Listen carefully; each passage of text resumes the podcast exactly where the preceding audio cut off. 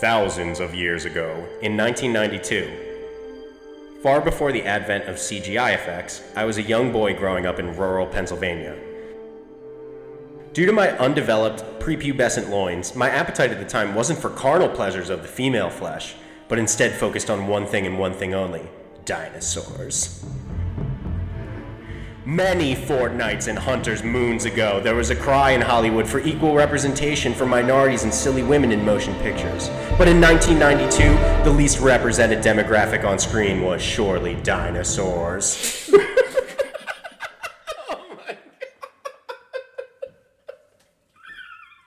You're gonna have to clean that up. Dan just spit a beer all the way out of his nose. this is not how we can start this episode. Dan just spit a beer all the way out of his nose, all over the ground. this is already the best episode ever. Um, I guess I should just continue this intro while he figures out how to clean it up.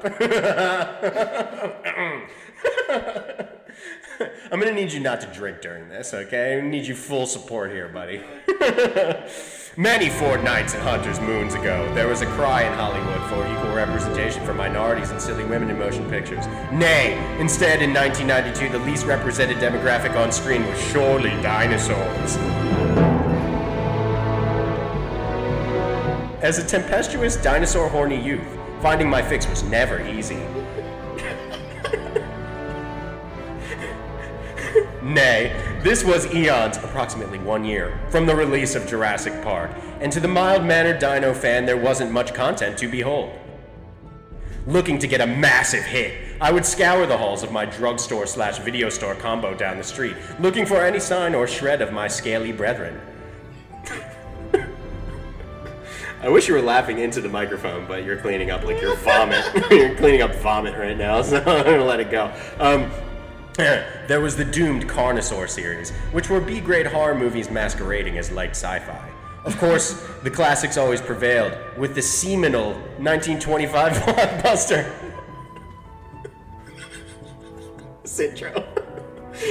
with the seminal 1990, 1925 blockbuster The Lost World giving me my first real taste of dino ecstasy. Did you say 1925? Yeah, yeah. Yeah, I used to watch the 1925 Lost World movie over and over again.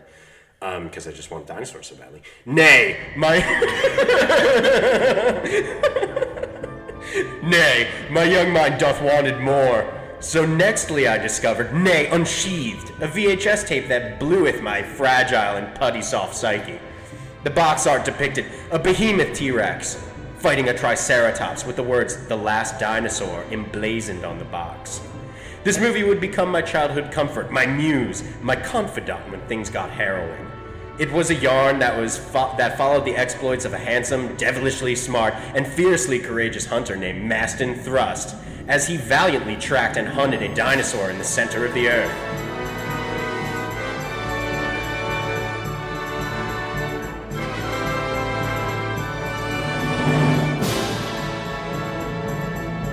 Drama was unforgettable, the performances as solid as a bedrock, and dinosaur effects that would stay with me like the shadow left behind by a person who is incinerated by a nuclear blast. and then fate intervened, and time passed, and honestly, Jurassic Park. And soon enough, I began to forget the last dinosaur. VHS tapes began to disappear like the sad missing baubles of a youth all but spoiled. Years passed. Things changed. And as I grew, I left the last dinosaur behind like that man child Andy who kept abandoning his toys in those fucking Pixar movies. And now, this film, The Glory, The Last Dinosaur, has returned to me. The VHS tape has been recovered from my mother's basement, and lo and behold, trillions of years have passed, and now I run a bad movie podcast out of my noble basement.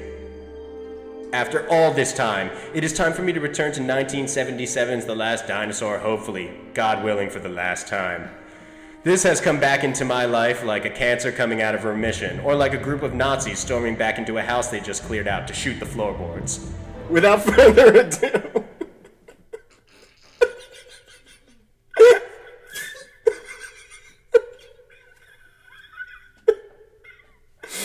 I gotta get through this.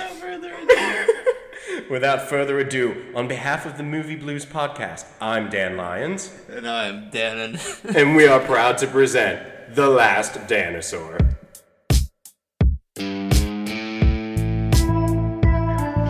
got the spear stuck in. If you hadn't yelled back there and spoiled my first shot, we would have had it. But Maston, you told me. You swore to all of us that we were not going to harm the dinosaur. We were only supposed to take film and study it. You ding dong! We were about to get killed over there.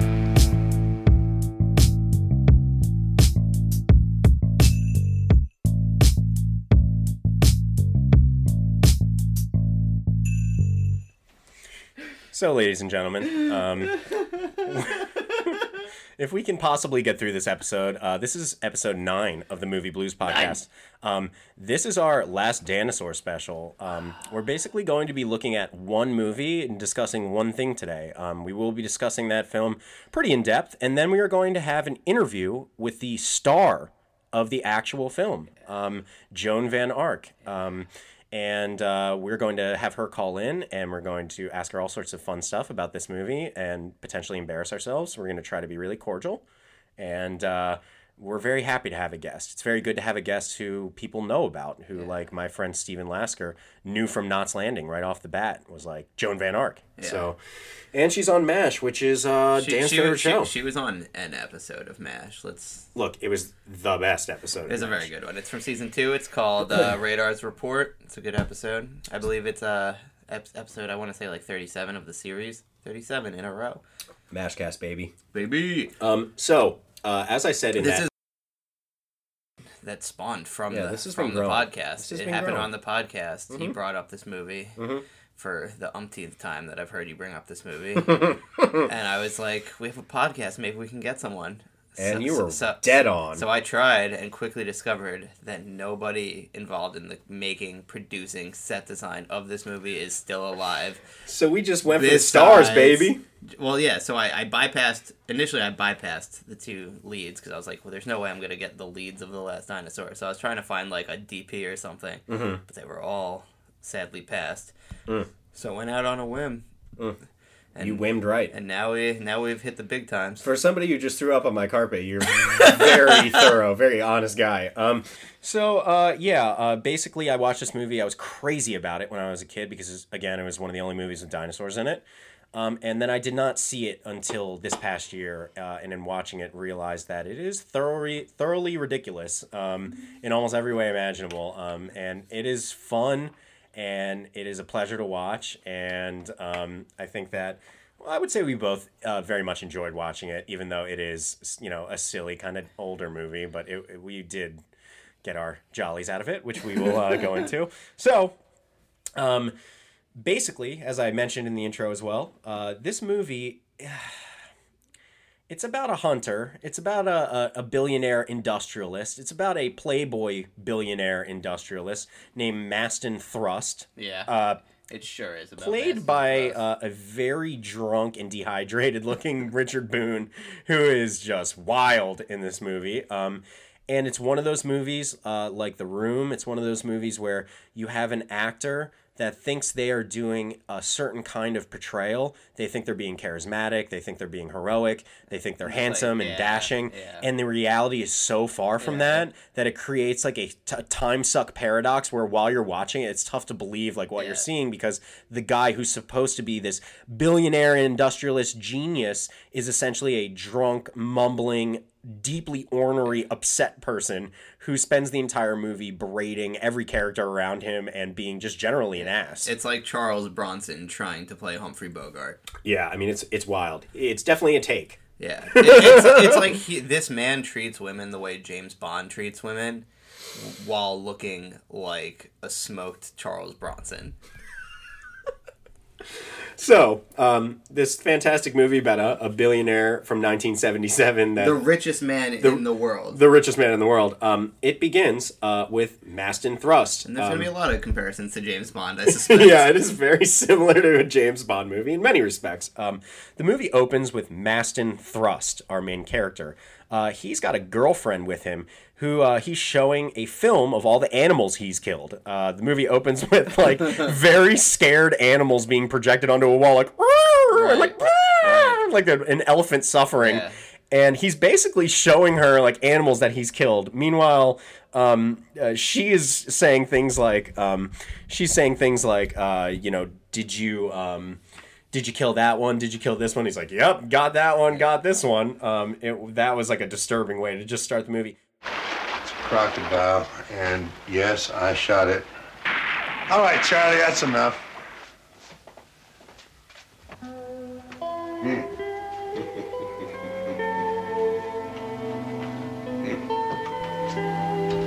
See that ram? They said that was an endangered species. You know they're gonna put cows on the list next? Yep. You know what they're doing in Scotland? They have got a thing over there called the Loch Ness Monster. They haven't found it yet, but it's already on the endangered species. You've done everything. Did you notice that when the movie started, it just starts, right? There's Boy, no, did I. There's you can't see auditory medium, but Dan just whipped his sunglasses off. It was a huge power move again for somebody that just vomited in front of me. Um, he's really asserting his dominance today. But it's the last dinosaur. We, Yeah. We're trying to be the alpha I'm going hunter. balls to the wall for this movie. So uh, Maston, um, it, it- we we then are seeing like looking at a News World magazine. Are we are we past the theme song at this point? Oh no, we're not there yet. All right, cool. Oh, there's so much even before the theme song, which is one minute into the All movie. Um, uh, Maston is um, Maston is now on the cover of a magazine called News World, and it says Maston Thrust is he the richest man in the world? Question mark. right. And that leads me to one thing that I did not understand in this movie is there's Why, a why multi- five minutes later someone had to be like, "That's Maston Thrust, richest man in the world"? Don't you know? but there are also parts where uh, Joan says at one point, "Is he the richest man in the world?" Right. Why is there a question? She, she goes, "Is he really the richest Yeah. man in the Why world?" is there a question as to whether or not he is the richest Yeah. man in the world? He most definitely is. I mean, he owns like a, a, a company that is boring into the center of the earth. Like his, he's definitely fine. Like I don't know why people are even asking the question. Why is it a question mark? I just I don't understand. Like Well, you know, it's like when there's men of that degree of wealth, there's always like a little competitive edge where, you know, depending on like how the GDP did, did that year, maybe last year he was like the third richest man in the world. I guess so. Like it some, just seems like such a some, mystery like, to people. Katarian prince was like etched it out the previous year, and it's like, all right, well now it's Thruston's fucking thrusting. Cut to a toy airplane uh, flying over the clouds um, that says thrust on it. um, uh, very, very jarring because uh, in the first scene, yes, he's showing this new girlfriend of his a clip show of him murdering animals, but there's no hint that it's on an airplane. And then they cut to an exterior of an airplane. You think it's going to be a different scene, but then they cut back in and it's it's the same place. They're just in an airplane. It was ridiculous. Um, uh, it felt like a different scene, basically. Um, uh, so basically, the way the scene ends is, is Maston kind of walks away from the girlfriend. The girlfriend steals a book um, from out from like under his bed or something. Um, it's it's bound in zebra skin. Um, uh, he opens up the book and uh, she opens up the book and this is like Maston's uh, memories basically. Right, This is his scrapbook. right. Okay, so at this point, and it the theme song kicks in. and it, and it's it's treated like an like an early '70s like sitcom theme song where it's like Yeah. turns a page, then the screen freezes as a name overlays on it. Um, uh, while this is going on, uh, the theme song begins. Yeah, and the theme they say, song. "We do it my way, yes, my way. The theme Making song dreams come true for is- me and you." Pa, pa. Uh, Laverne and Shirley. Yeah, I know. Alright. Yeah, I know. Maybe we'll reference that in, in ne- the next episode. yeah, You never know. yeah. That's uh, Penny Marshall for those keeping score. Oh God. Um, and uh, then we have the theme song, uh, which I'm going to start playing now. Um, that theme song is basically like a James Bond Right. theme. It's- about the fact, and I want everybody to kind of get this together right off the bat, that the title "The Last Dinosaur" is a. Uh oh. Oh my God, we're getting a call. Men have ever done what he has done, or even dreamed what he has dreamed. His time has passed, there are no more. He is the last. Holy shit! We just talked to Joan Van Ark. Yeah, that we just did that. as as she put it, the Joan Van Ark. It's incredible. How do you um, feel? Do you, do you feel changed now having spoken to a superstar or just that's just me? I feel very changed. I feel like yeah, you know, changed is a good word. I I feel like now you're finally going to watch MASH. Which is really what's been my goal of this entire podcast is to get you to see the brilliance that is the television series MASH. So anyway, um, back to um, the last dinosaur. Um, So, so that, that for those at home keeping score, that was a yes. That was a solid maybe. Dan's gonna watch MASH. it's a solid. uh, anyway, so we haven't even gotten past the title Wait, sequence so of this the movie. pe- hold on, the people listening right now, they didn't just hear the Joan interview. no, they will hear the so Joan interview know, at the end of the know episode. why there was just applause. Uh, the pause was, as you heard, Yeah, Joan was calling. Yeah, we- she called us on our Skype. We had a interview with her. It was amazing, life changing, formative experience, and we'll talk about it uh, when we get to it. But as for now, these people are trying to hear more about the last dinosaur, and Yeah. that is what I'm going to give them. Yeah, yeah. Um, right off the bat, we're, we're starting. I'm glad, like, if you don't have the sound effect thing anymore, you should do them all just um, au- auditorily. Um, so, uh, uh, remember, the girlfriend steals Maston's book, and she starts flipping through it over this James Bond theme song. The James Bond theme song is alluding to the double entendre of the title. That not only totally inappropriate of, of thousands of jokes I've made today, and and that in the middle of a sentence. Um, just get it out, man. just get it all out. Um, we we got to talk about the last dinosaur. You're having an ADD moment. Like we have to talk about it. So this is like even if you just stay quiet and don't interrupt me. Look, talk about it. I was just accentuating your humor. Yes, that did help. I mean, that was that was a glorious moment. Um, the girlfriend steals his book and is flipping through it. Did you notice, Dan? Or perfect timing. Or read, for that matter, any of the captions to any of the photos that he was looking at, that she was In looking the at. book in the beginning. Yeah. Um. No. Yes, I know I did when I watched. I don't remember. I remember Um, they were all hilarious, and I know that one of the photos involved a Nazi flag because I the I didn't first see the, that. the first note that I have in my notes literally just says Nazi flag question Uh-huh. mark. Uh, there was a photo um, of a very looming palace, um, and underneath it, it said "Home Sweet Home." that was his caption. Um, the second photo is of a bunch of men on horses with hunting dogs. The caption says, "My first hunt. Mom was pregnant." Okay. As in, like my mom was pregnant. Yeah, pregnant. he's saying he's the pre- he's the he's in the womb. His first hunt was while his mom was hunting with. no, this is all men. men on a horse on horses. I think he's saying like mom was just pregnant at the time. Or originally though, I, I pictured it as I hunted down an animal who was a mother who was also pregnant with babies when I slaughtered it. That was the way I interpreted it. Oh, Um, maybe. Uh, a next picture is of two boys standing over two dead animals with the caption "Cousin Ernie and me. Mine was bigger." Yeah, I remember that as well. We're only in the first scene there, folks. Yeah, this is uh, this, is is not. song. We are nowhere yet. Um, the next photo is a newspaper article. Now I want you to really listen to this one because this is fucking unbelievable.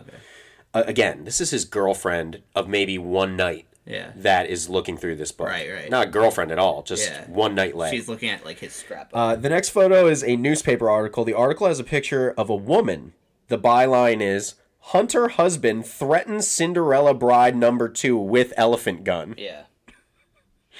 Cut to the girlfriend who laughs out loud while reading it. Yeah. Maston's yeah, right, personal right. caption under the photo is "My worst bag." Yeah.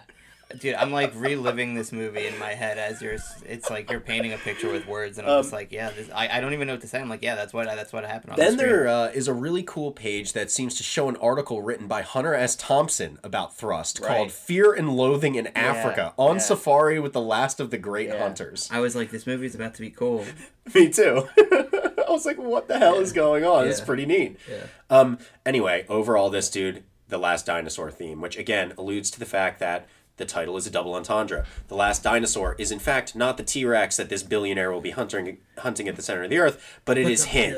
It is it is the billionaire himself, which is ironic because actor Richard Boone in this role is literally deteriorating in front of our eyes. Um, we just talked to one of the stars of the movie who confirmed that the man was uh, in his cups, you could say, in a, in a royal sense, um, uh, from 12 noon on. And I think it was from 9 a.m. on because every shot in this movie, he is absurd. His, his attitude, his delivery.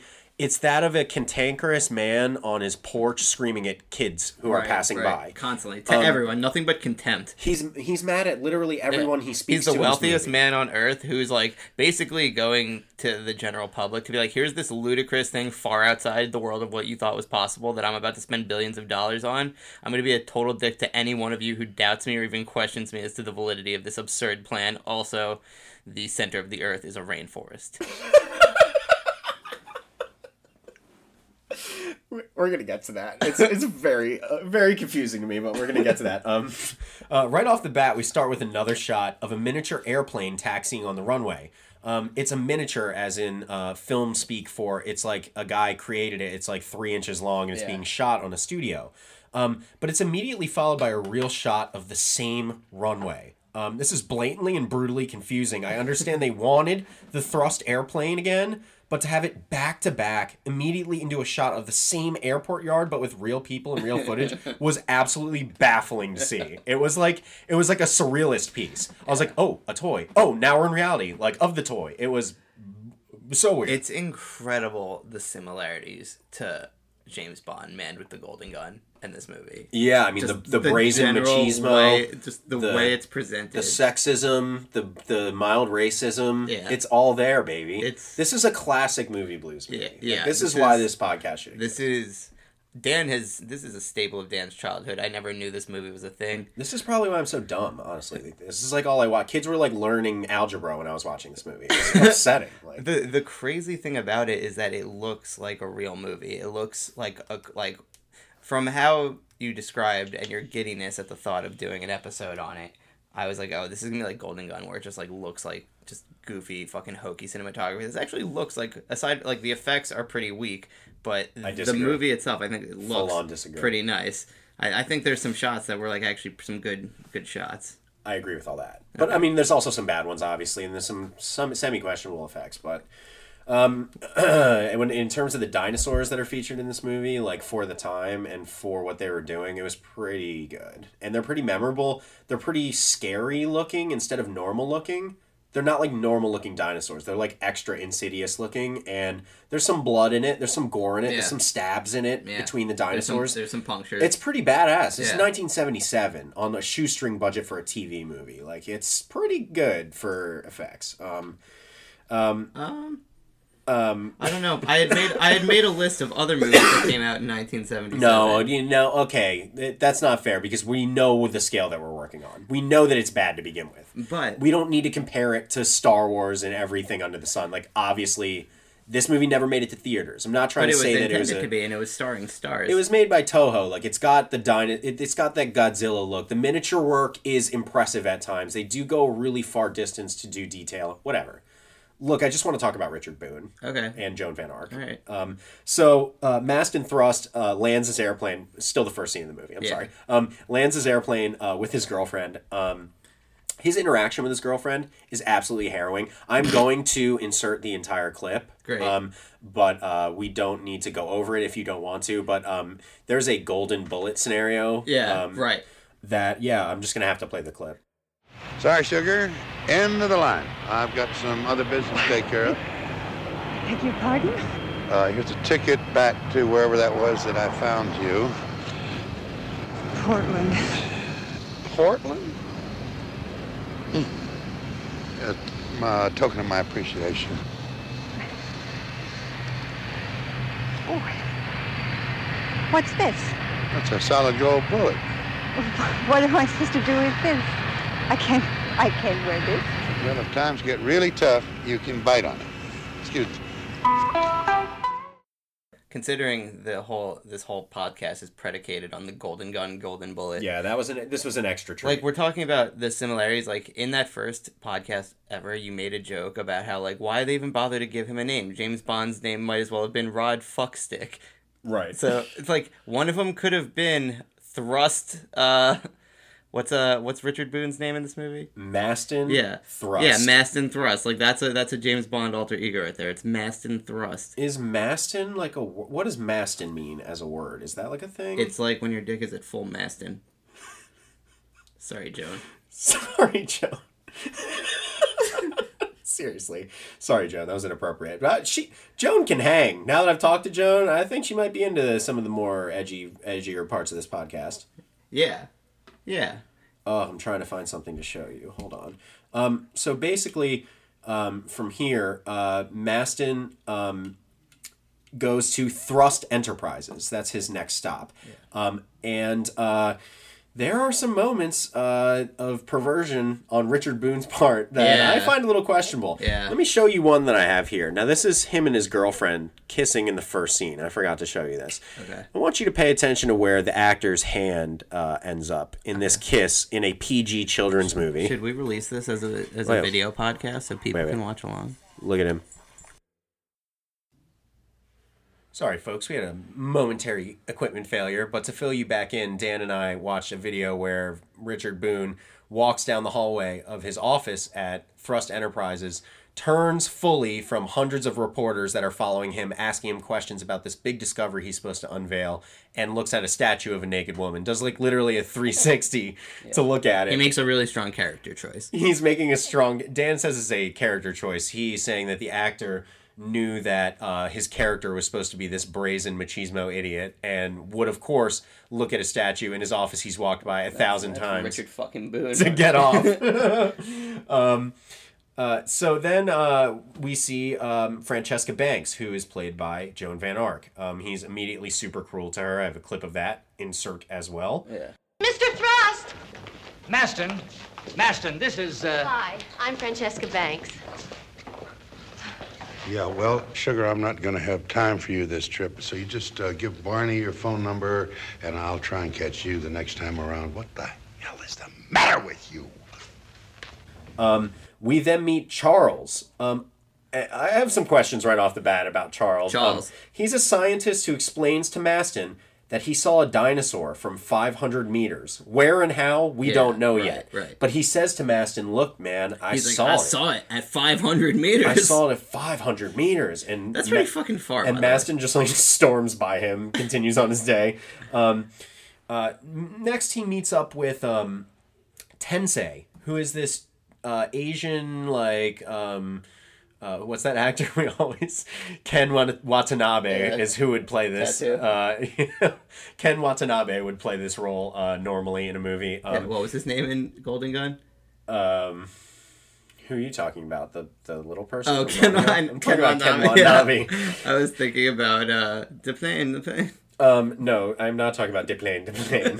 so anyway, um, uh, he meets up with Tensei. Sorry, who- Ken Watanabe. I was way. Tensei, Tensei is like his like mentor slash like um, sensei. Right. Um, he like bows to him and he says, "Tensei, you have my word. Uh, I will not kill the dinosaur for sport." Um, this is the first time that Maston swears in the movie that he's not going to kill this dinosaur. first of the many. first of many times where he is put in a situation where he just says, "Of course, I'm not going to kill it." You ever watch a movie where the like there is a quick dialogue scene they're going back and forth and they say one thing that doesn't fit right in with the rest of the dialogue and you're like oh foreshadowing they're like talking have a very realistic and they're like and by the way I would never go near that tree in the backyard and you're like I wasn't thinking you were clearly that tree in the backyard's gonna fall on you so this is first of about 13 times in the first half hour that he emphasizes that he will never kill that dinosaur for sport Um, don't worry, we're gonna go through all the times uh, that he swears not to kill the animal for sport. It's many.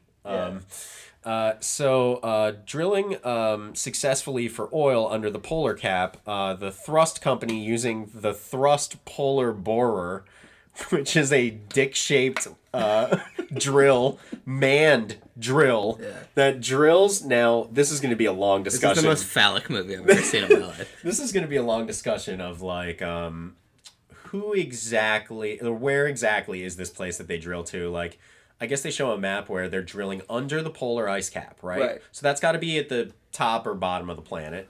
They're drilling through uh, the polar ice cap, but then like, oh, somehow they just go through a thermal vent or something, and then Yeah. find a pool of water, which then leads to a dinosaur world. Right. Um, I'm not really sure how that works though, because are they in this? Some of the ads said center of the earth. Some of the material says um, adventure in the center. Like it's Yeah, it's the, uh, the, most definitely the not the center of of the, the earth. movie says center of the earth. You cannot have it be the center of the earth solely for the reason that there's a sky. There's a blue sky Right. Up above. Um, uh, I just Yeah. don't know how you work around There's- that in terms of that being under something. All but sorts of weather. yeah, Various things. There's waves in the water, which needs to come from a moon. you thought really hard about that. Um, so anyway, uh, the Polar Borer Five on a routine mission disappears off the monitor. That expedition ended up with one survivor. Turns out to be Chuck Wade, the Yeah. The Dwelfus we met before. Um, but I'm very confused about something because when we are introduced to Chuck Wade as a character, he's doing an electricity science experiment. um, he's wearing gloves and a coat, and he's It's so you holding know a he's a scientist. No, but like the reason that he's in the building that day at that moment is because they're about to have this uh, uh this announcement of what happened to him on his mission and their discovery. They have the entire world's press there. Uh, he's shook, and in the next scene, he's obviously like has PTSD from Right, it. right. Then why is he doing an experiment when I- we're introduced to him Right. with electricity? It's like it's that fucking typical Toro, just like how can we show that he's a scientist? Make him hold elect- Yeah, something electric. he's holding a beaker. so that was ridiculous. completely nonsense. Um, the previous expedition that Chuck was on discovered a lost world of dinosaurs through the ice cap. Um, and for the second time in the press conference, when that inter- is introduced, Maston says, No, I will not kill that animal. It will not be hunted. It will not be harmed. So that's number two. Yeah. The, keep in mind that the whole reason for this press conference is that the press knows that six people went off on this expedition and only one returned. So they know that five of them died. That's why they're there. They're gathered for that explanation. And then when uh, Thrust, what, what Maston, Yeah. when Maston explains what goes on, what was going on, and he goes, he goes, and five of them, or a- after that, they were gone, and the whole the whole crowd of reporters goes, gone, gone. What do you mean gone? When they're there for the reason of finding out the explanation as to why these five uh, Earth astronauts died. Um, we are now introduced uh, by Maston uh, to a Maasai tracker, his friend Bunta. Um, Bunta. This is a seven foot three uh, black guy that walks out, and there's no greater, more racist scene in this movie than when Bunta walks out in front of a crowd of white men, and they're all like, "Oh God, what?" Like they're all like, "My Lord!" like looking at him, right. like all the women start fainting. He like- literally just looks like a basketball player. it's just he literally is a basketball Yeah, player. as, as confirmed by Joan. Joan confirmed that Bunta was a basketball player. It's the most And, uh, racist character ever. His name is Bunta. Roots had just come out. Did you look up? I told you to look up what bunta meant. Uh, Did we do that? I don't remember. It was like head of a thousand cattle. Oh, it was yeah, like I didn't- some you told me, racist, yeah. completely awful thing they made up. Yeah. Um, so um, then uh, we cut to after you know Maston has made his announcement. They're going to take the thrust polar bore uh, down to the center of the earth or whatever the fuck it is to not hunt a dinosaur. It's I like guess it's like M Night Shyamalan's version of what the center of the Earth would look like, where there's no rhyme or fucking reason to it. Um, also, like, I know he's very obsessed with hunting specifically a Tyrannosaurus Rex. Right. But it's like they discovered a whole Yeah, prehistoric world, Tons. and there's no emphasis on that. The emphasis is solely on hunting the T Rex. Because the T Rex is the one that killed the five. Regardless, Yeah, to the like the, discovery is not the T Rex specifically; it's the entire thing. And Mm-hmm. Right. They're they totally treat it- unfazed by the fact that there's more dinosaurs There's than just yes, the one. there's tons more dinosaurs, um, and yet it just the T Rex. They're completely unfazed by the fact that they went through the crust and the mantle and the core of the earth to come out in basically like southern Miami. Um, yeah, I- my next note just says Richard Boone is disgusting, so I'm not sure I'm not entirely sure what that was in reference to. Um, Probably um, just the general way he speaks to Joan or treats, speaks about her. The whole his first interaction, Joan's like uh, like an accomplished journalist who's supposed to go along for this expedition, and she goes to introduce herself to him, and he's just like basically just like fuck off, woman. Like he's like one moment away from backhanding her in the face just for like having the audacity to walk in front of him. and and he does treat her like shit, which is weird because then immediately she's still interested in him. They have a rap party of some kind for For the press this scientific announcement. Yeah, for the press conference, where and this is just where the questions began for me. Joan is serving champagne in a kimono at this party. She goes from being at the press conference, hearing this announcement for the first time, and then she's in a kimono Yeah. serving champagne at the party. Um, That was her trying to like win over. She's trying to she's trying to win over Richard Boone, who looks like he could be her grand grandfather, double grandfather. Well, because she wants, she's a legitimate scientist, journalist. She wants to go along for the ride. She's gonna do whatever it takes to get this fucking piece of shit to uh to go along with. The, it's the whole issue of like he doesn't respect her coming along because she's a woman, and surely a woman couldn't help. It's that it's that Um, that 1977. it's interesting fucking- because like they do they do um have her be a progressive woman, and they do some Yeah. interesting turnarounds. Yeah. Um, like. Uh, she knows exactly what's going on. But after she's serving champagne at the party, she sneaks off into the bushes in broad daylight, uh, in the eye line of like the head of the company Yeah. and Maston And dis- and disrobes and disrobes, throws her kimono into the air as if nude. Um, uh, and Ma- does her best Jessica Rabbit impression. um, Joan uh, mentions. I keep saying Joan. I mean Francesca, but also Joan. Uh, Joan mentions her dad no less than three times in the first ten lines of this movie. It's like very obvious she's got some sort of complex going on. we almost made it through one. Uh, yeah, right. We almost made it through one episode where there isn't some very bizarre father-child uh, relationship. Um, Joan Van Ark then does a W.C. Fields impression in trying to uh, impress Richard Boone's character. Yeah, trying Um, to impress, trying to seduce with her mouth. Can I give you a lift? Why don't you come up and see my pictures, big boy? now, now that is W.C. Fields, right? Right. Right. Come on. Um, Richard Boone then whispers to her, "quote I keep wondering what your mouth will taste like." yeah. PG kids movie, folks.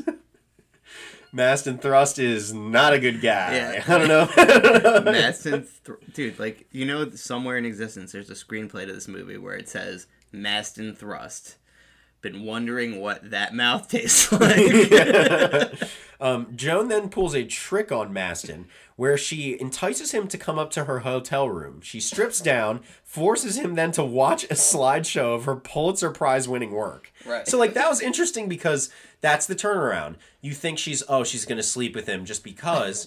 And then she ends up showing him a slideshow of war orphans and horrible people dying and massacres and Yeah. genocide. What a twist, or is it? Or is it because then she kisses him and they do do it?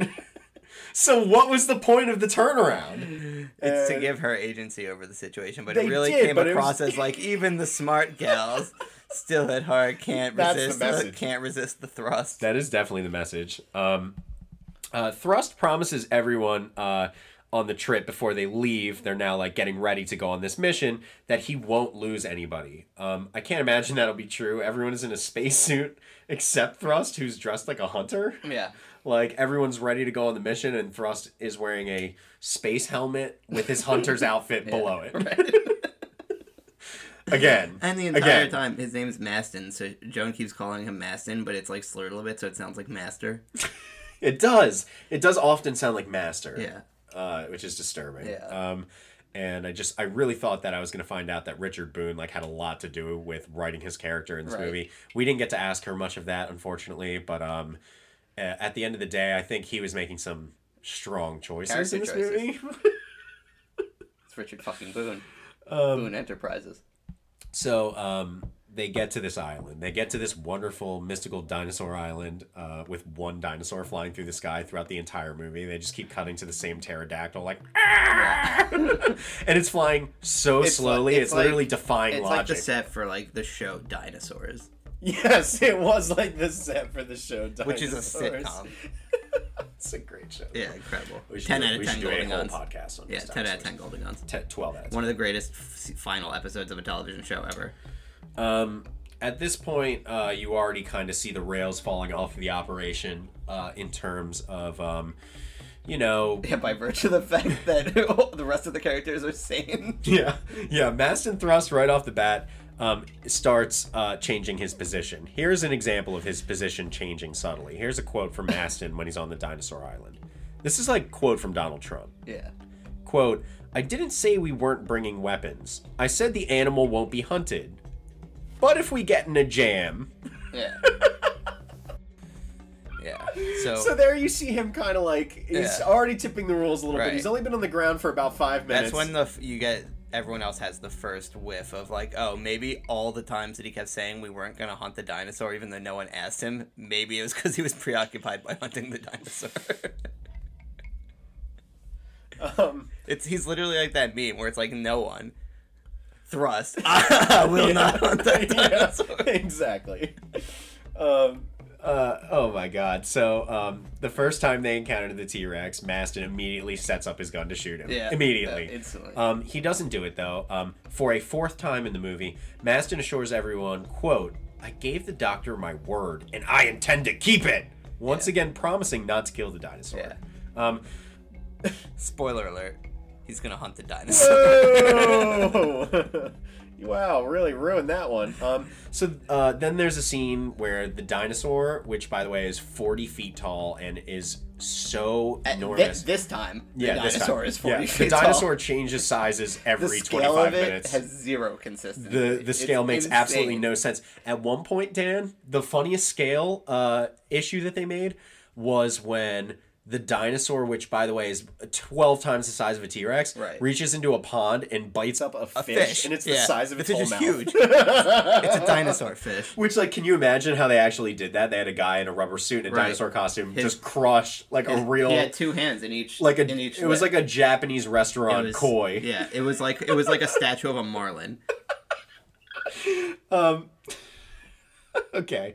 Um, the dinosaur sneaks up on Dr. Kawamoto and kills him, and literally sneaks up to within Right. an inch on this man in broad daylight, and he does so that br- that brings me to like I have very very very few notes about this movie because like I actually did kind of like the movie and like Yeah, in its own wacky same. way like really just like it's kind of charming and just like in the same way a lot of those old movies are like this is like it was so fucking over the top wacky but I still like it was like enjoying myself the whole time. Mm-hmm. My biggest note is how the fuck do dinosaurs keep sneaking up on people to kill them? Like so literally this character is just sitting there like looking reading a report and then looks up and a T-Rex is over him. Yet every time there's one, this happens three different times and then each time it then cuts to like the dinosaur's point of view and you see that every step they take causes a mini earthquake. Like once you see the dinosaur, every step step leads to everything shaking. There's dirt falling off the mountains, but prior to that, they're just sneakily walking up to people.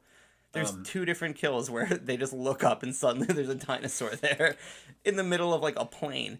Um, so he kills Dr. Kawamoto and Maston. Uh, I think this is when he finally flips. Yeah. Uh, he says, quote, this 40 foot monster with the brain and the size of a dried pea has just killed one of the No- great minds of our century. No different than that moment in uh, Crawl with uh, with fake Matthew McConaughey. Be- being like, who was the star of that movie? Barry Oh, Barry, Barry Pepper.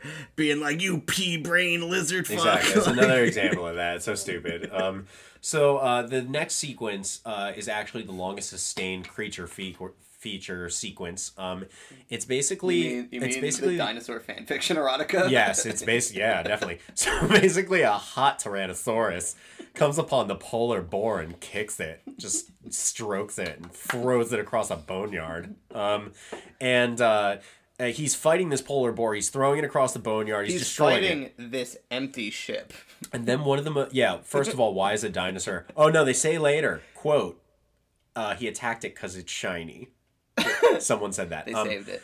uh, the most, I would say, the number one most puzzling moment in this movie happened during the scene, and you may have missed it. I'm not really sure, but uh, it- because it's such a long, extended creature scene, it may have gone beyond you. But as he's kicking this polar boar around, all of a sudden, a dinosaur like he starts hitting the side of a mountain. Yeah. And a dinosaur erupts from within, Yeah. like as if You find out as that if the he was mountain in- itself was actually like crusted dirt on top of a stegosaurus or like a triceratops It wasn't even crusted dirt. It, it was as if this dinosaur was encased in a mountain, fully hibernated, Yeah. encased in a mountain, Right. and just awoke. They like zoom in on its eye. It's like, it's like, it's like you've awoken me. Like it This was exact, so this exact random. thing happened in Detective Pikachu. Um, eh, eh, yeah, yeah. um, this, Every movie we've watched so far was They're all the us- same. We can just I- keep I- watching I feel like right movie. now we're finding that you have a subconscious thing where like you pick movies just that movies just that like reminded you of your childhood. yeah, they're all the stupid last dinosaur knockoffs. Um, that's where all the tropes for this show That's why from. you love James Bond. Um, oh, fucking hate James Bond. um, uh, yeah, so that was puzzling. The fact that this dinosaur erupted from stone. and then they just have a very Godzilla-esque fight And it- yeah, and it was where a- it was a Triceratops. Previously, it's it's man versus T-Rex, and then there's just like the longest action scene in the movie is two dinosaurs fighting. Yeah. and then there's nothing to do with that. For the it, had, I, it was absolutely like inserted after the fact when they had like twenty Yeah, more it- dollars. it's like Power Rangers when they cut to the monsters, and you're like, those clearly take took place in an entirely different climate than the rest of these scenes. Um, so the polar boar uh, is now gone, and Maston told HQ that if they didn't answer in five days, don't ever send help. right. Which is a great idea. Right. He has infinite resources, probably infinite polar boars. Yeah. Goes on a trip himself Yeah. And says, Yeah. without the consent of his crew, Yeah. if I'm lost, do not find me. It's the most selfish thing in the entire world. Like it's bizarre. Could easily, with his wealth, train an entire crew to scope it out first before he goes himself. I don't want to put this lightly. I don't know if we've conveyed this fully in this episode yet, but Maston Thrust is a fucking dick. Yeah. Like he's a fucking He's- he's a complete lunatic. He's a complete loose cannon. Like he's out of his mind. He's like he's it's like the end of an era of like those classic like fucking white cowboy loose cannon characters. but like as a billionaire, like Yeah, it makes right, no right. sense to be acting Right, how he's right. acting. He hasn't changed his clothes. He's wearing the same chaps for the last thirty days. Yet he lives in a mansion. Like, Um. So, uh, dude. he's like he's like he's like John Wayne like worst drunken qualities all the time. Um, at this point, uh, I think one of the most amazing things in this movie happens, and uh, since the polar boar is gone, um, four months pass. Right. Um, and the crew has now been living on this island for four full months. Yeah. Um, Joan is in like a jungle outfit, cooking Yeah. dinner out of berries. Yeah, they have like Um, a pet human. They have a pet human. There's humans on the island. They're like aboriginals, Yeah, essentially. super, One- it's super offensive. yeah, it's like as out of control as anything else you've heard in this so far. Um, so um, They're like one step away from being like booga booga. um, post time jump, uh, we're talking four months now. Yeah. Everyone looks really t- tattered and awful. Yeah. Uh, Maston does not. His outfit is completely intact. and he's his a rugged handkerchief- individualist. His silk handkerchief Yeah. around his neck is still intact, in Yeah. perfect condition. He looks ready He to looks untouched. play guitar for Brothers Past. Um, um, yeah, uh, y- you start to see that they've been living on this island, and that Chuck, uh, the main guy besides Maston, who's als- also a total dwarfus, um, he uh, is trying to get into uh, Francesca's pants all the time. That's his mo. Um, so he finally kisses uh, Francesca. Um, Joan, and um, after seeing the kiss, Maston comes up to Joan and says, "quote All those years, I wouldn't let any women on safari. I should have stuck to the rules." Yeah. yeah. Again, he's a dick. Yeah, he's the like he's, he's the worst. Yeah. so lame. Um, so um, then what it comes down to is that the locals are fighting against the scientific crew. Uh, the scientific crew, every time they go hunting, the locals end up fucking it over um, and and making it impossible for them to hunt. So Maston creates a crossbow solely for the purpose to murder one of Yeah, the right. Aboriginals in front of all the others, yeah. so that they To- to, know they're like, more powerful. yeah. Um. So He uh, makes a crossbow. Joan, uh, Joan comes up to him right before he kills this Aboriginal in cold blood and kisses him on the cheek Right. and says, "This is for good luck." As Maston goes out to slaughter a, a native with a crossbow. Uh, in the scene beforehand, she's horrified at the prospect of hurting the natives. Now she's literally flirting with Maston, sending him off to go murder someone. Right. Scene after scene, back to back. That was what happened with her. Um, uh, uh, we see another scene of them living on the island uh, where they um, are throwing chickens at each other. They're all dead. Oh, you forgot to ask Joan about the chickens. I know, I forgot. But they're all throwing dead Call chickens at each other. I'll call her We back. phone number. Okay, hold on. Okay, Joan said this was a fun scene. um, they're all throwing dead chickens at each other, and Bunta, the seven foot tall black dude, gets nailed in the face with a dead chicken, and they freeze frame on it. Yeah. Like classic Like freeze like frame it's on the it. like like the ten thousand dollar man. Or like the Um, hundred million dollar man, whatever that show. Uh, the Some next scene- denomination of dollars and man. The next scene was deeply troubling and offensive. The native woman jumped into bed Right. uh, with Maston Thrust, who Right. thrusted her out of bed Yeah. and said, "quote That stinking damn thing got in my bed. She smells like a loose stool." Yeah. About the native girl. He's he's essentially the uh the the like R.J. Pepperwood character from fucking uh Golden Gun. That guy who's R.J. Pepperwood. whatever that dude's name was. Close enough. You know. R- R.J. Pepper was that it? Not I don't know, fucking generic white man who's like DJ the, Pepper? the horse or the pig came over to steal his wallet. Um, nextly, the gang builds a catapult, which seems like a pretty stationary weapon to hunt a dinosaur with. Right, right. Um, it's massive. They Yeah. build this thing. Um, Chuck and Joan uh, leave to recover the polar boar. Uh, Maston wants to hunt the dinosaur so badly that he actually aims his crossbow at the two of them as they retreat to get the polar boar, which Yeah. is like Maston goes from just wanting to hunt the dinosaur to literally killing people who aren't with him. he's completely off the rails. He's like, I, I will kill you if you leave this Yeah. dinosaur hunting operation. Um, even though at this point, yeah, they found the polar boar. Uh, they're ready to go. It's supposed to be showing like his mental degradation and descent into madness, but he started as so fucking insane that like there's no arc to it. You're like, oh, this guy's just a psycho the whole time. Um, Chuck, by the way, pushes the polar boar from the bone graveyard all the way Yeah. to the shore. They don't show that. Uh, they just show him getting to the shore with it. We're talking about a drill Yeah. that mans 12 people Yeah, that, can, go into the, the center of the earth. of the center of the earth. He pushes it by hand while the sun is still out. what? I mean, like it felt like there were 45 minutes of the movie were missing. You could have made a whole movie about just a guy pushing Yeah. the polar boar Yeah. from a volcano to the shore. Um, that was absolutely ridiculous. It was like the Um, Odyssey. Oh my god. So at this point, Joan wants to leave uh, with Chuck. They want to get off the island. They go to Maston. Um, Maston's response to them leaving the island uh, to Joan is that he tries convincing her that uh, she has nothing to return to on planet Earth Right. and that he could, quote, uh, be lovers and we could hunt. And what the hell else is there? Yeah. After literally pointing a crossbow at her Right, in the last scene, momentarily. threatening to kill her. Yeah. What else could there be besides hunting dinosaurs and living as the only two people on an island with this lunatic? Uh, their final makeout is unsettling. Was that the Adam and Eve scene? Uh, yeah, um, I believe that is the Adam and Eve scene, which I will insert into here. Alright. Um, it's maybe one of the weirdest, weirdest Like single lines I've ever heard in my life. We have the polar boar launched. I want you to come back with us.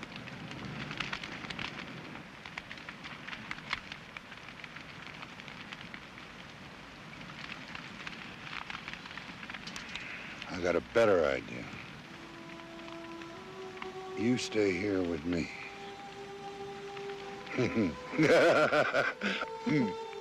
I like that idea. Adam and Eve. now you tell me the truth. What's back there for you? Confusion? Frustration?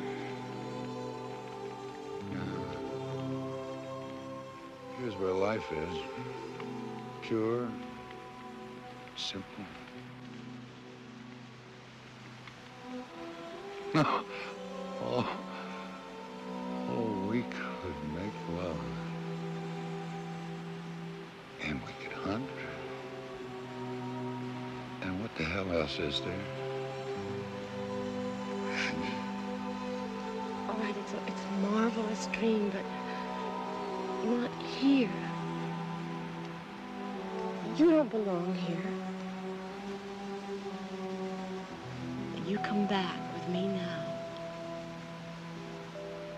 but like the way he delivers it, he mumbles it and laughs to himself, like almost laughing at the idea himself out loud at dude, it. like when when Jones said that like he was drinking on set, I was just like, Oh, he was of course, hammered. course. That was- scene, I he was like- hammered. Because look, that scene was at night, right? And she said anytime after twelve. That was one of the only night scenes. He was bonkers in that scene. He's like, I don't even know how to do the impression. He's like, you know, we could be Adam and Eve. I like that. Yeah, yeah. It was a oh. He's playing it like fucking like Dennis Hopper and like Blue Velvet. Um, this is one of those movies where they tried to insert the title incorrectly into it, and it didn't make any sense. right. Um, at the end of the movie, Joan yells to him, "Let the dinosaur go! It's the last one." and he says, "No, I am." Yeah. Which okay, but it. It wasn't in any terms the last dinosaur. Right, there's- we saw it's a whole- we saw a dinosaur jump out of a rock. yeah, it's a ton of. They're literally jumping fly- out of they're fl- rocks. as he says that. They're there's flying flying in the background. They're like, so what that line makes no sense. Yeah. I understand fully what they're trying to do with it. And that is that's that's what this comes down to, dude. Is that this movie that's the microcosm for this movie. Like it's some they think they're doing one thing, they're trying to be earnest and it, it is just an absolute disaster. Um uh, I don't. uh, Also, in the last scene when he's fighting the dinosaur, uh, he's throwing hand grenades at it. Where the fuck did those right, come? yeah. They showed them building the catapult, Right. and that was a huge effort. And then all of a sudden, he's throwing handmade bombs. Yeah. How we- the fuck did that happen? Did we- they did- only had bows and arrows for I know. y- for months. Did we miss the part where they set up like basically like a, a net to trip the dinosaur as it walks? no, down I didn't write mountain? anything about that. And just like that was their first attempt. It was like a it's it's li- li- this movie is essentially an episode of Looney Tunes with fucking the Roadrunner, where it's just like a bunch of people trying to set traps to trap the dinosaur. It's all over. Easy. Easy. Okay. Well, it ought to be fairly easy to follow from here. Follow it. What are you talking about? Oh, I'm talking about going after it. Are you crazy? You said yourself our weapons are useless against that thing. Leave it alone. It will not leave us alone. It will continue to plague us until we are chewed and swallowed and dissolved, and I am not ready for that. I'm going to take it first. How are we gonna do that? I don't know, but I'll do it. Maston, we're exhausted. You We're- don't hear very good. Now get it together now. Get out of my way. Uh, the conclusion, my friend, is that uh, Joan and Chuck get the polar bear in the water. They're ready to leave. They ask Maston one more time, "Do you want to go?" And he says, "No, I'm going to stay here on this dinosaur-infested island. Even though I'm a billionaire, I could go back, have any woman, any amenity in the world. I'm aging, Yeah. probably going to need health care soon Yeah. because I'm getting older. But Joan- no, I'm going to stay." Joan's made it clear she's in love with him. Yeah, she's yeah, she's like, if you come back, I'll be with you, basically. And he's Yeah. like, I'm not gonna follow a beautiful girl back to my billionaire mansion with the biggest discovery of all time. I'm instead going to stay on this island and hunt that dinosaur. And that is the way. Um, Because there's no women here for me to hate. Well, there is, there is. They imply in the final scene in the movie, a native Oh, woman yeah. runs up to Uh, him. It's the same woman from earlier. The same woman from laying in bed earlier. with him. That They he, called, didn't- that he called a disgusting thing. They didn't suggest that it was going to eventually get sexual, but I want to say that that is uh, what they were leaving Yeah. for us. They're at least friends. They're at least friends with benefits. Ladies and gentlemen, that was our recap of the last of the dinosaur. last dinosaur. our last recap of the last dinosaur. Um, we're gonna leave you now uh, with our full interview uh, with Joan Van Ark, uh, star of the last dinosaur, star of Knots Landing, Mash, in the video game Fallout Four, in uh, Doom Patrol, which is now on WB. All sorts of shit she'll tell you about, but um, we're gonna lead off with her, and um, We'll come back for a moment. After. I guess we'll come back. Wrap it up. Wrap it up. Yeah. Uh, we could we could either start by talking about the last dinosaur, or we could ask you some general questions. Um, we you know we've obviously looked into uh, your storied career and have seen that you've been all, all sorts of things, um, from vi- video games to sitcoms to movies to TV. I mean, and plays, and I mean, it's a large body of work we were looking at. Um, I saw all sorts of things in there. I didn't even uh, realize like that you were a part of the Fallout 4 video game, uh, which I Oh yes, yeah. yeah, which I, I really love that game. So I thought that that was kind of uh, surprising. Um, how did you get involved with that? Well, I'm um early in my career uh, uh, and and now even so because I just did something for Doom Patrol, which is a brand new um series uh and it was voiceover work, uh a brand new series for DC Universe and it's Oh, really? it's the, yeah, Oh, it's it Timothy Dalton. That just came out, You- right? That Justice Yes, League. yes. Yes. Oh, you're in that. I'm in that. Uh, Timothy. Dalton and who who's the other one? Oh, Bre- uh, Brendan Fraser. Oh, Uh, wow. two wonderful, yeah, two wonderful actors. Yeah. Um, and I played, and I love this because I love the chance to do anything what I call unexpected. And I, Yeah. I don't think you'd ex- expect. I was the an offstage voice of the mother upstairs of somebody who she sort of. Once I got there and I did the audition. uh with a kind of a Brooklyn, you know, accent, and so I'm gonna, come on, send me, get me some, you know, some TV dinners. I need a TV dinner up here. And so I did that voice, an offstage mom, and it was a, you know, a character mm, throughout the episode. I Uh-huh. still haven't heard it. It was on the air, but I, I don't have that series or access to that series. And once Yeah. they come back up, because they're going into season two very shortly, and they were going to send me the, the, the scenes that I did. But I had a, a I had a ball doing something like that because it it is unexpected, and you wouldn't expect me to be talking that way, screaming downstairs. You I know, don't think I come would on. have. I don't think I would have recognized you in that role. no, you wouldn't. You wouldn't possibly know that it was me, but I'm I'm sort of proud of that. But yeah, um, I I, I don't. The fallout was a BFD. I know that.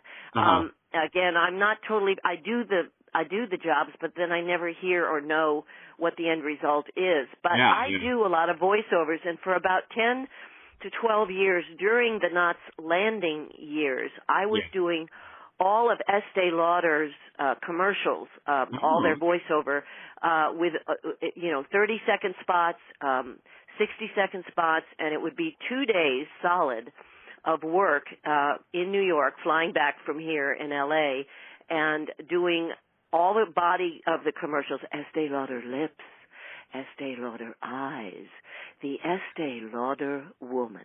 You know, it, was, It- it it sounds, sounds like, so familiar. yes, exactly. You'd be very. Oh no, I, I hope you're not familiar with that. But if you are, well, good for you. But the thing is, it was what I call my perfume voice, and Yeah, um, right. And and I did that, and I made almost as much money on that as I was making on Knots Landing, which was significant. Wow. Because they put me up at the plaza, um, a huge per diem. It was just glorious, and then I would always see a Broadway show or two, whatever I had time for, and then race back here to LA to keep filming Knots Landing. But uh Wow. I, I have done a lot of voiceovers, and I love it because you can wear your pajamas, and you know, although nowadays nowadays uh, with Comic Con and all these things, because my daughter does um, uh, Vanessa Marshall, she does um, uh, Star Wars Rebels and Ga- Guardians of the Galaxy. She was doing Zoe Saldana's part in Guardians of the Galaxy. She's at an event in Boston as we speak that John Travolta is at today because uh, he has a new movie coming out, and these huge conventions like Comic Con. Um, you know, bring in a lot of animation voiceover people to do panels and, you know, sign autographs and whatever it is they do at Comic Con. I've never been at those things. But I'm Right. so proud of her because she's doing the leads in so many of these animated series and, and, uh, and great. doing very, very, yeah, very well. Vanessa Marshall is her yeah, name. Yeah, we will have to look her up. Thank you. Yes, yes, Um, please do. Just a question about your voiceover work is maybe uh, the W.C. Fields impression that you did in The Last Dinosaur, one of your famous voices that you can do? Did I do that? Tell Yeah, me. I mean, I, I think you said something to the effect of, why don't you come up to my room and see me, big boy, or something like that to Richard oh Booth. my, oh my God! I didn't see. That's the thing. I went to my office to try to find whether, first of all, I had a poster because I did another cult film because the last dinosaur is kind of a cult film it's such a to me it's such a such a joke i'm not trying to put it away i'm just saying there were so many little things that happened behind the scenes which i will share but I would love to but, yeah, no, for sure. But uh the other film that I did like that was called Frogs, which I where I played opposite Sam Elliott, who's no slouch. But, uh it was Frogs and it was um Was it about uh, killer frogs? Pardon me? Was it about killer frogs? Yes. Said, uh, frogs. No, here was the here was the ta- not tagline, but the log line. Frogs. Today the pond, tomorrow the world. and Oh, the frogs boy. were supposed to take yeah, the frogs were supposed to take over the world. And Sam Elliott and I were the only two characters that survived the movie because we were the two characters that sort of drove off in the sun into the sunset you know, um, to have a you know, probably continue the rest of their lives together, and that's that's pretty good company. I'll I'll go with Sam Elliott anytime. anytime. Yeah, sure. yeah, that's that's that's good by me. But What- Ray Milland, Ray Milland, who had won an Oscar and was one of my father's favorite actors.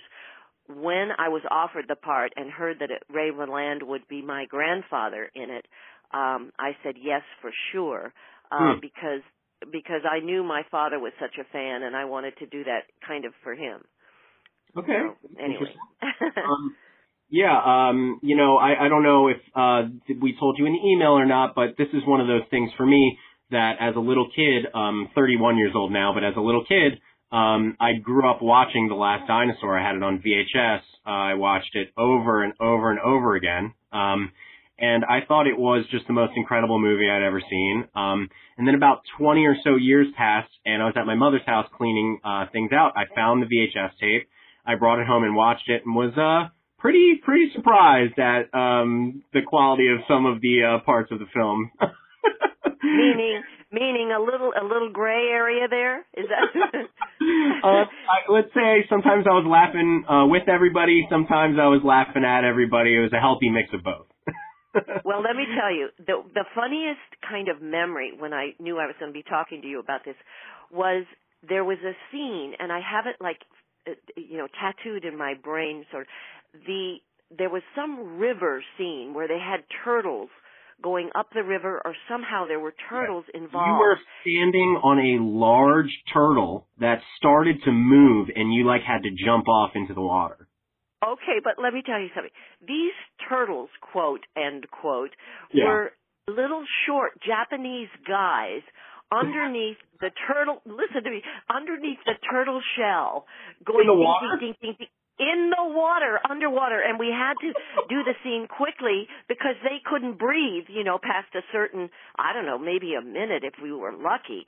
But they were little guys moving upstream with a turtle shell over their head to try to be these turtles in the water. And it, Unbelievable. it is unbelievable. I mean, that was my first image and memory and thought about what I would share. Plus, the other thing for this diva is Uh-huh. um it was a William Morris package. So they they they they cast like the director, they cast me, that they had offered it to Candice Bergen. Uh, uh, Oh, wow. first off, and and she wisely passed on it. and I thought, no, this will be a trip to Japan.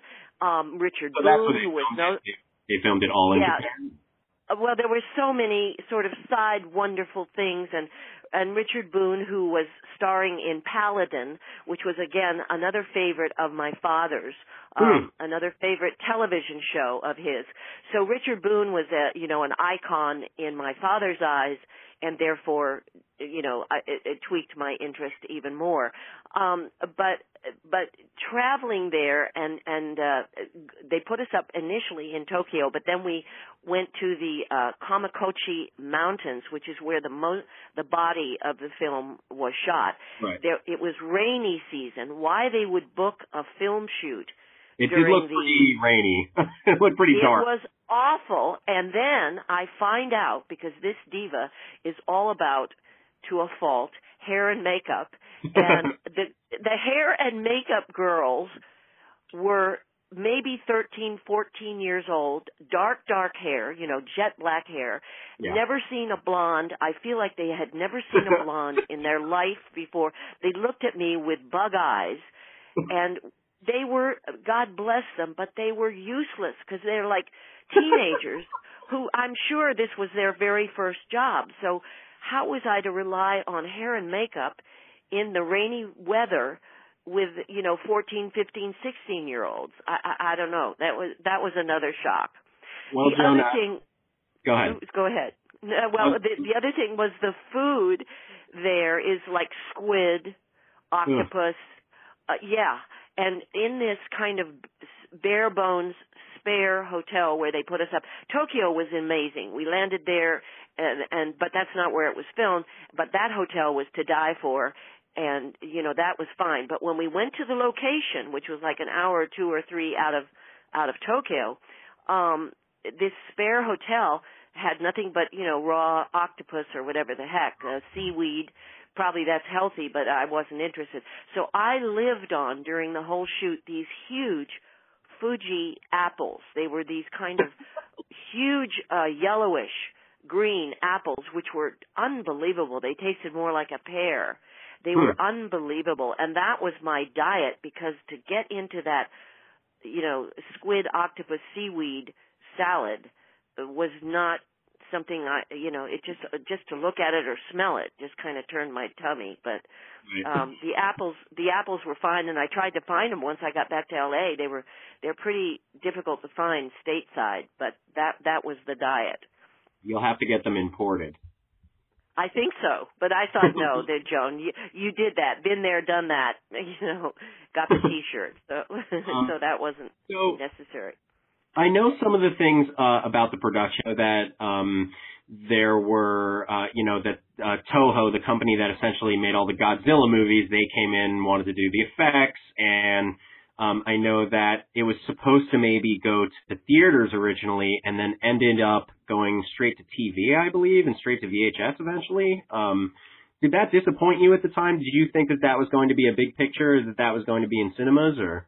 No, listen, when I was over there and doing the work and uh, You all the things, uh, well, I no, I didn't know, but it didn't occur to me. I was trying, fighting for survival. Yeah. And I, you know. I, I, I accepted this partly for my father in a way, and other, uh, the other thing was they flew both my husband and me. My husband's an NBC News was uh, retired now, but uh, NBC News reporter, Mhm. and they, they flew both of us over. It was all first class in terms of getting us there and putting us up as best they could in the Kamakochi Mountains, but um which was, you know, bare bones. But uh, it was an experience and I no, I I never took a thought to myself, "Oh, wow, this is going to be a big feature" because it it just didn't smell like that.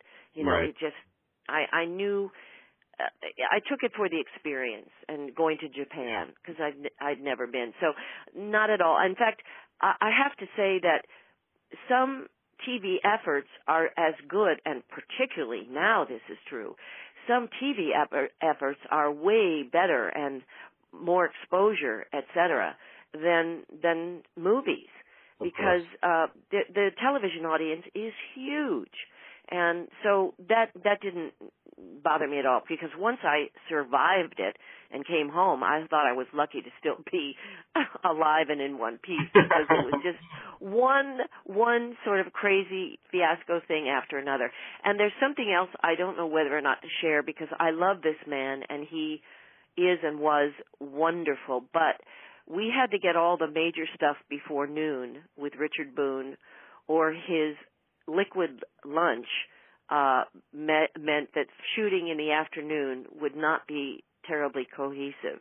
Um, so all all the stuff of his had to be quickly done because he his wife would pack a very thin sandwich and there was a bottle of vodka in his little lunch tote and if we didn't get the shots if we didn't get the shots and the heavy scenes with him before noon we were toast I, I gotta say, Joan, as a casual viewer, I can see, uh, just from, at first glance, I could guess that maybe that was the case, uh, with Richard Boone at that point in his career. God bless him. He had a, an incredible career. Um, he seems like an incredible man.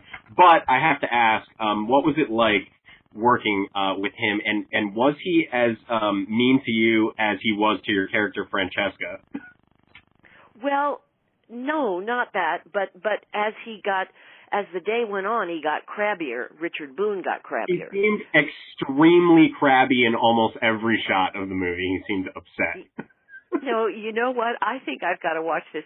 I I think I did watch it once, maybe. I don't know. Oh. Sometimes I do I do stuff and I don't I don't want to see it. It's like if I do a play, if they've taped it, I, I I don't know. I have to be very brave to see if I know it wasn't fantastic. I I just don't see it Well- because I know I'm I'm on the set and I want every with every frame to do the best I can possibly do. But this was so fraught with so many compromises, so many compromises as an actress. Um, uh, just in the in the conditions with the rain and the bad weather and crabby Richard and and also Steven Keats. Steven Keats, God rest his soul. Oh, I loved him, but he was nuts. He is nuts, and there are phrases I can't because they are very off color. But he would always be well. I can't, but he he he was doing one-liners that were hysterical, but but weren't like you know heavy duty actor trying to you know stay in character and all those things. He was just nuts. And Right. i loved him because he made me laugh and that's what that's the most important thing of all. But some of these scenes were serious and we had to you know get the shot before a complete monsoon uh Right. happened.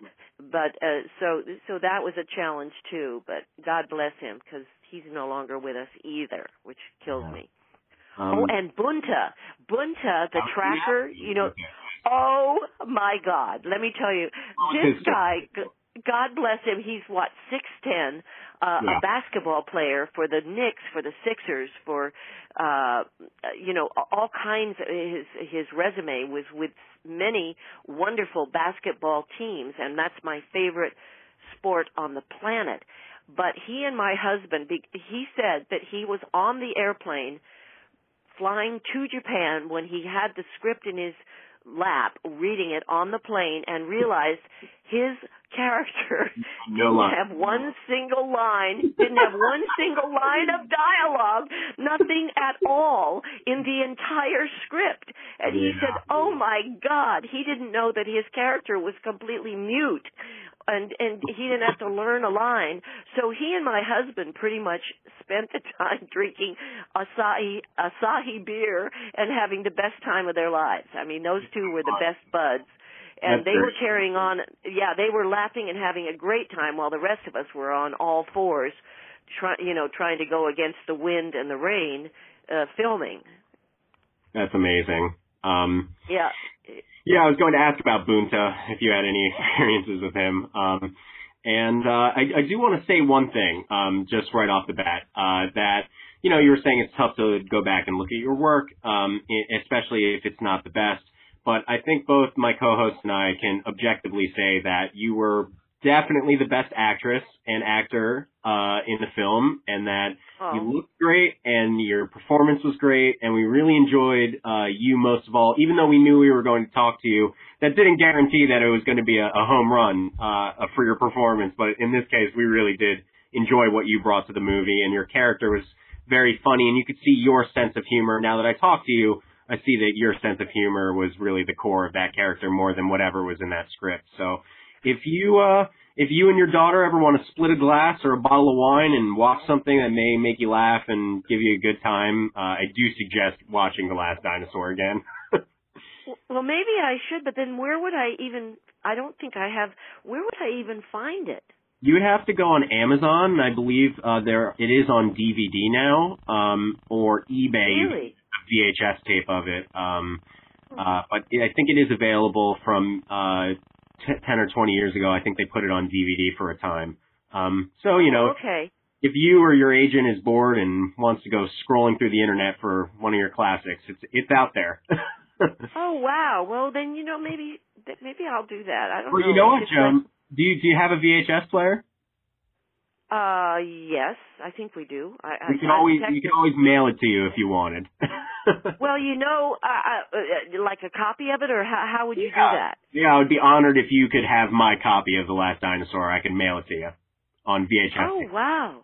well, you know, maybe I would do that to just watch it, and then I can return it back to you. yeah, maybe, maybe you You call know, me and tell me what you think about it.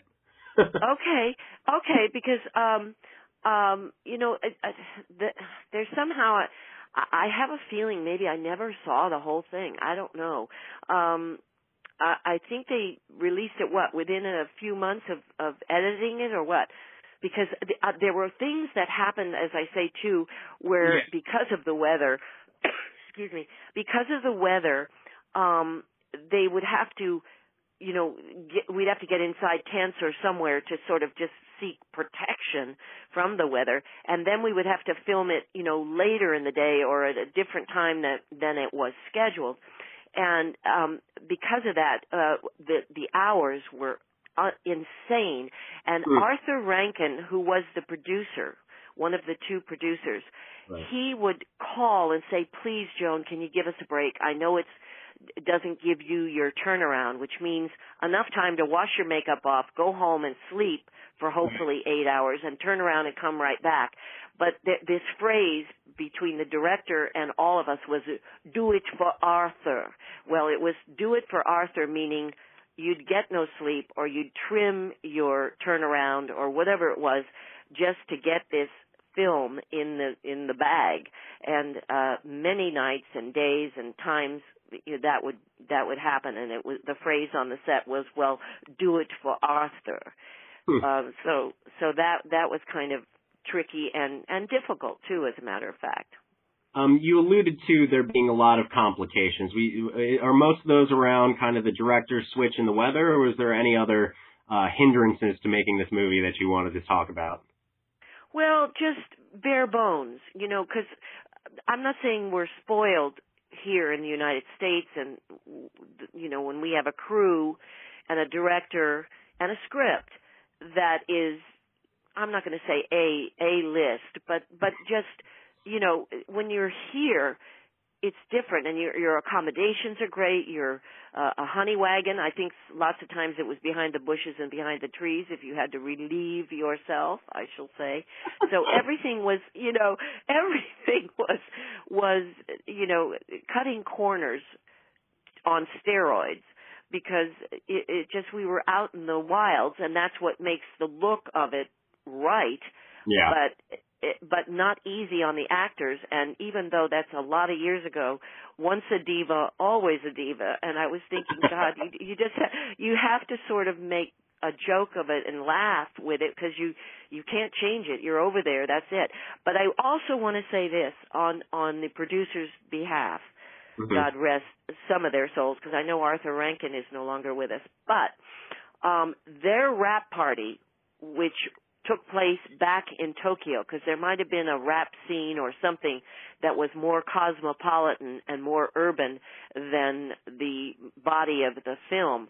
Once we were back in Tokyo again and there was a wrap party, it was first class. I mean, there was caviar, there was vodka, which I, maybe that was in honor of Richard, uh, but it, it was a, it, uh, yes, it might have been a toast once again to Richard Boone, God bless, God bless him. But and but there was really the most lavish, classy, wonderful wrap party in the hotel, which was first class in Tokyo. So that was kind of a, a nice period on the sentence, uh, I have to say. Hmm. Um, well, it sounds like you got a good trip out of it and some good memories at the very least. So all totally one one hundred percent correct on that. Totally one hundred percent memories and and and a credit to stand beside this man who was an icon. Yeah. Um, though though it was toward you're you're accurate when you say toward the end of his career, and so maybe Yeah. he was a little. La- uh, you know, a little more um, lax on the rules of decorum as an actor on the set. Right. You know, hang in, hang in there until they say it's a wrap. But he, from noon, from noon on, it was a wrap for him. so anyway, funny. Um, I did want to ask you as well. Um, uh, our uh, my co-host is a tremendous Mash fan. Um, kind of lit up on his radar as soon as uh, he, we knew that we were going to be talking to you. That um, you were in uh, an episode of Mash um, Season two. uh, of season two. He's he's correcting me right now. Radar's um, report. Radar's report. He says. Um, Lieutenant Erica Johnson. oh, he says you were Wow. Lieutenant Erica Johnson. Wow. Okay. yeah, I guess he's. Yeah. I have a sh- I have a photo of that. As a matter of fact, somebody sent it to me, and I loved it so much because it was with um uh, Alan Arkin, and and uh, it uh, it was it's a the reason I love it is because there's a connection you can actually see in the photo because Alan Arkin just took care of me like crazy because the director was a little strong. He was just very I, I don't know. It hurt my feelings a lot. He was very uh, a little bit mean is the only way I can say. And and Alan, you know, would translate for me because Joan, you know, he had an edge, the director, and and and and Alan you know helped me and guided me protected me. He he almost became my director on it. It was a very loving tender actor to actor vibe that I will never forget. And I I I'll be always forever grateful for his in a way protecting me from just feeling oh my god I should go home Hmm. you know because he was very I don't know not abusive but just not empowering Right. empowering Hmm. so, but yes, MASH, that was a thrill because, you know, that's, that's television history without a doubt. Of course. Um, yeah. Is there uh, is there anything else um, uh, from your career that you felt like is a highlight or you're particularly proud of that you wanted to mention or talk about something um, Well? I will say, well, okay, here, here's something that I feel is kind of important and I, I, I can't believe I'll be saying this, but in. December, uh, in December of this year, um, in December, oh, hold on Go ahead.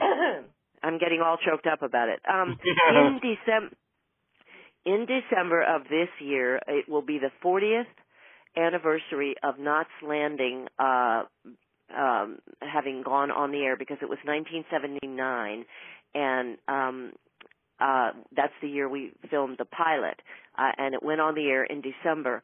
And there's going to be, you know, a little bit of hoopty-la about that because I did a show called Dallas, and I was a one of the Ewings, married to Gary Ewing, Valene, poor Val, and so the Ted Shackelford and Joan Van Ark were the spin-off characters from Dallas, and for 14 years there was a show called Knots Landing. And so this December is the 40th anniversary and there will be, you know, a, a bit of hoopla about about all that. So I'm I'm kind of proud of of that that's uh that's coming up and I'm also very proud to have been a part of Dallas because to be near the one and only Larry Hagman was a gift. You know, he was an extraordinary, wonderful, crazy little boy like uh an an iconic uh television and film actor. So I was very proud to be beside him. Um, yes, I actually uh, am I'm currently playing in a band, and um, when I told my friend Steven, who plays in my band, uh, that I was interviewing you, he lit up right away and said that him and his mother always watched Knots Landing, and that was one of his favorite shows when he was a kid. So he immediately knew who you were. So that was really a, a treat. Well, yes, it was. Uh, you know, it's a family. I saw Michele last night, Michele Lee, who was on Knots Landing too, and Mhm. and uh, uh, we all because that's a lot of years. I mean, that's one of the five uh longest running series ever is Knots Landing. Um uh, but n- new ones like um what's the one that just uh uh, there was one that's the Big Bang Theory uh, uh, has taken away all the records. I think that was on for like 18 seasons or something huge, humongous. But Knots was on for quite a while, so we we literally were uh, uh, joined uh, forever as a family, as a, a work family. And sometimes when you're doing a series and it's long running, you see the your fellow actors more than you see your own family because there are long days of filming and uh, you're you're sharing a lot of time and scenes and memories and funerals and weddings and all kinds of things with your cast members. Right. Well, that's incredible, Joan. Sounds like that's quite an experience. Maybe we'll see a Knots Landing uh, reunion or revival since they bring everything else back in this world, right? Well, you know, I, I must say too, I, I'm baffled. You're 100% right, and I'm baffled why, in fact, there hasn't been an attempt toward a reboot. Now, the current uh, soaring, wonderful, uh, you know, reboot, if you will, is 90210. And Tori Spelling, with her father's talent for pulling things together, uh, they are sort of playing heightened versions of themselves trying to reboot 90210. So it's a new take. Instead of just doing their characters, they're doing kind of a, uh, you know a shadow of the actor themselves and the character they played.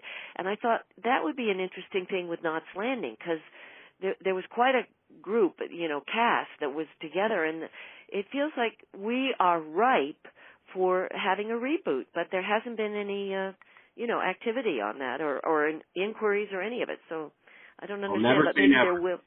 I know, I know. So maybe maybe it's ahead.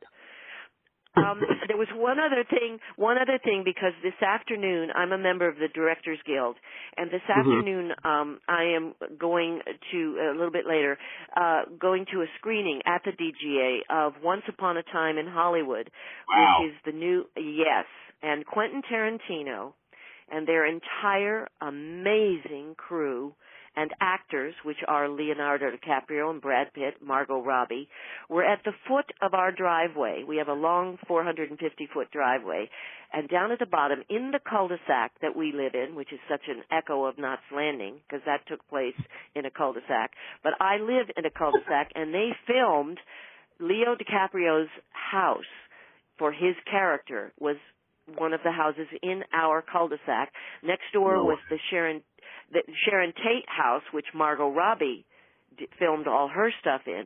So I, I can't wait to see this film this afternoon that has all these amazing people, Quentin Tarantino and and you know all these wonderful people in the thing is shooting right at the foot of our driveway. The, it was like a, a a one month shoot with the most amazing equipment and lighting night for night with this humongous tent that filled the entire cul-de-sac, which is a huge cul-de-sac with like uh, one, two, three, four houses. And they covered this thing with a white light that made it look like a very lush night. And, and, and many of the scenes were night for night. They were filming all night long. Quentin Tarantino was fam- was familiar with me because he was a huge fan of frogs and Wow. I ended up yes listen he walked over to me because one night I tiptoed down because I'm a night owl. If I don't have to get up early and be Joan Van Ark I'm I'm up all hours. And I went down to see one of their night shoots stood behind some equipment because I just didn't you know want to be dis- I, I didn't want to distract or have him upset that somebody was watching their filming. But he came over to me Quentin Tarantino and he said I know who you are. He said I loved frogs he said it's one of my favorite films. Bottom Yeah. line is, I went back up to my office, and the next day or so, I gave Quentin Tarantino. I have a huge poster of frogs. And it's, it's this thing that says "Today the pond, tomorrow the world," and it has a person. Craw- it has a person crawling out of the frog's mouth. And I gave him my huge poster saying, you know, I wanted you to have this. A fan had given it to me as a gift and it was you know the size half it's a huge movie poster and i i gave it to quentin tarantino and i feel kind of sad that i did but you know i if he really loved it because he's a movie buff like nobody's business Yeah. and so anyway he has my poster but i can't wait to see that this afternoon That's going to be incredible, and that that is an incredible story. Thank you so much for sharing that. Yeah, no, Um, this is a this is a first. I have not shared that piece of information with with anybody, but I'm I'm I'm proud that I met him, talked with him. He was so complimentary, and um I, I just wanted him to have that poster. So, but now I have not second thoughts. I just I do miss it. There's a hole in my in the wall on my office from from no poster there. Maybe you'll have to fill that with a Last Dinosaur poster, or just a Yes, picture of Richard exactly. Boone. Yes, exactly. A blow up shot of Richard Richard Boone and a vodka bottle. Yes, ex- exactly. Well, Joan, thank exactly. you. We, on behalf of me and my co-host, we want to thank you so much for reaching out to us. This was absolutely fantastic, like a dream come true for us. Uh, we've been working really hard on this podcast, and this is probably the, our favorite thing we've done. So, really, thank you so much for your time. Well, you're more than welcome, and to your partner, your partner in crime, there. Uh, uh, thank you for watching Mash and liking it, and uh, put this together and make it a, a prize winner. Oh wow, what a stirring conversation that was. I'm stirred. I did that for you. You did what for me? Made that interview happen. Yeah, and I did the interview. Yeah. You were terrified the whole time. I was were- just letting you have it, No, dude. you were scared. What are you talking You were scared. You were just doing you a said- good You job. whispered in my ear. You were like, "I'm really frightened right now." And I was like, "You were like, you were like, I threw up earlier. I feel really Yeah. weird right now." Um, I um I sat there at one point and I was I wanted to try to take a picture but I didn't want to move the recorder. Where was I, your face you looked like when like I see a kid enter Six Flags when it first when it first opens at nine a.m. I saw the gold happening, man. Like, like you just your mouth agape smile. Like she mentioned Tarantino, and you were just like shining. It was just gold, Yeah. man. You were like, this is a, golden. This is a woman. Like you know, when you're a kid and you see these movies, and, like you know, you, you get you get a crush on the actress. I could see you were. Uh, Joan, I feel You're like seeing right through me now. I feel, I feel like we're friends now. Like I we're all we friends are. with Jones. I feel like I feel Joan, like if you're listening to this, I, I want to send you my copy of The Last Dinosaur and uh, maybe my headshot. you should send your novel. Yeah, I should send you my novel, Joan. I wrote a very sad novel, which uh, uh, I'd love you to read. Um, anyway, uh, on behalf of the Movie Blues podcast, this is our Last Dinosaur special. Do you have any more thoughts before we head out? No, should we? Do you think we should address like how how the season's gonna come to an end? I think it's going to be a surprise, but spoiler alert, we're going to do another James Bond movie. Bitch, yeah. baby. So how many episodes are left? We got. We're going to do one more and then the finale. This is uh, This is nine This right is now. nine. So next then time's 10, So why would the finale be eleven? One more, eleven, and then and the then finale. it's the finale. Okay, and then we already have next season planned too. We got a lot of interesting things coming up, folks. Big things are coming. So, um, Joan, if you have any anyone you can hook us up with for some guests, Joan, if you know anyone who's been in the Fast and Furious movies, we're gonna need a lot. I assume you're now on a first name basis with Quentin Tarantino, so we will take his number. All right, people, have a good one. We love you.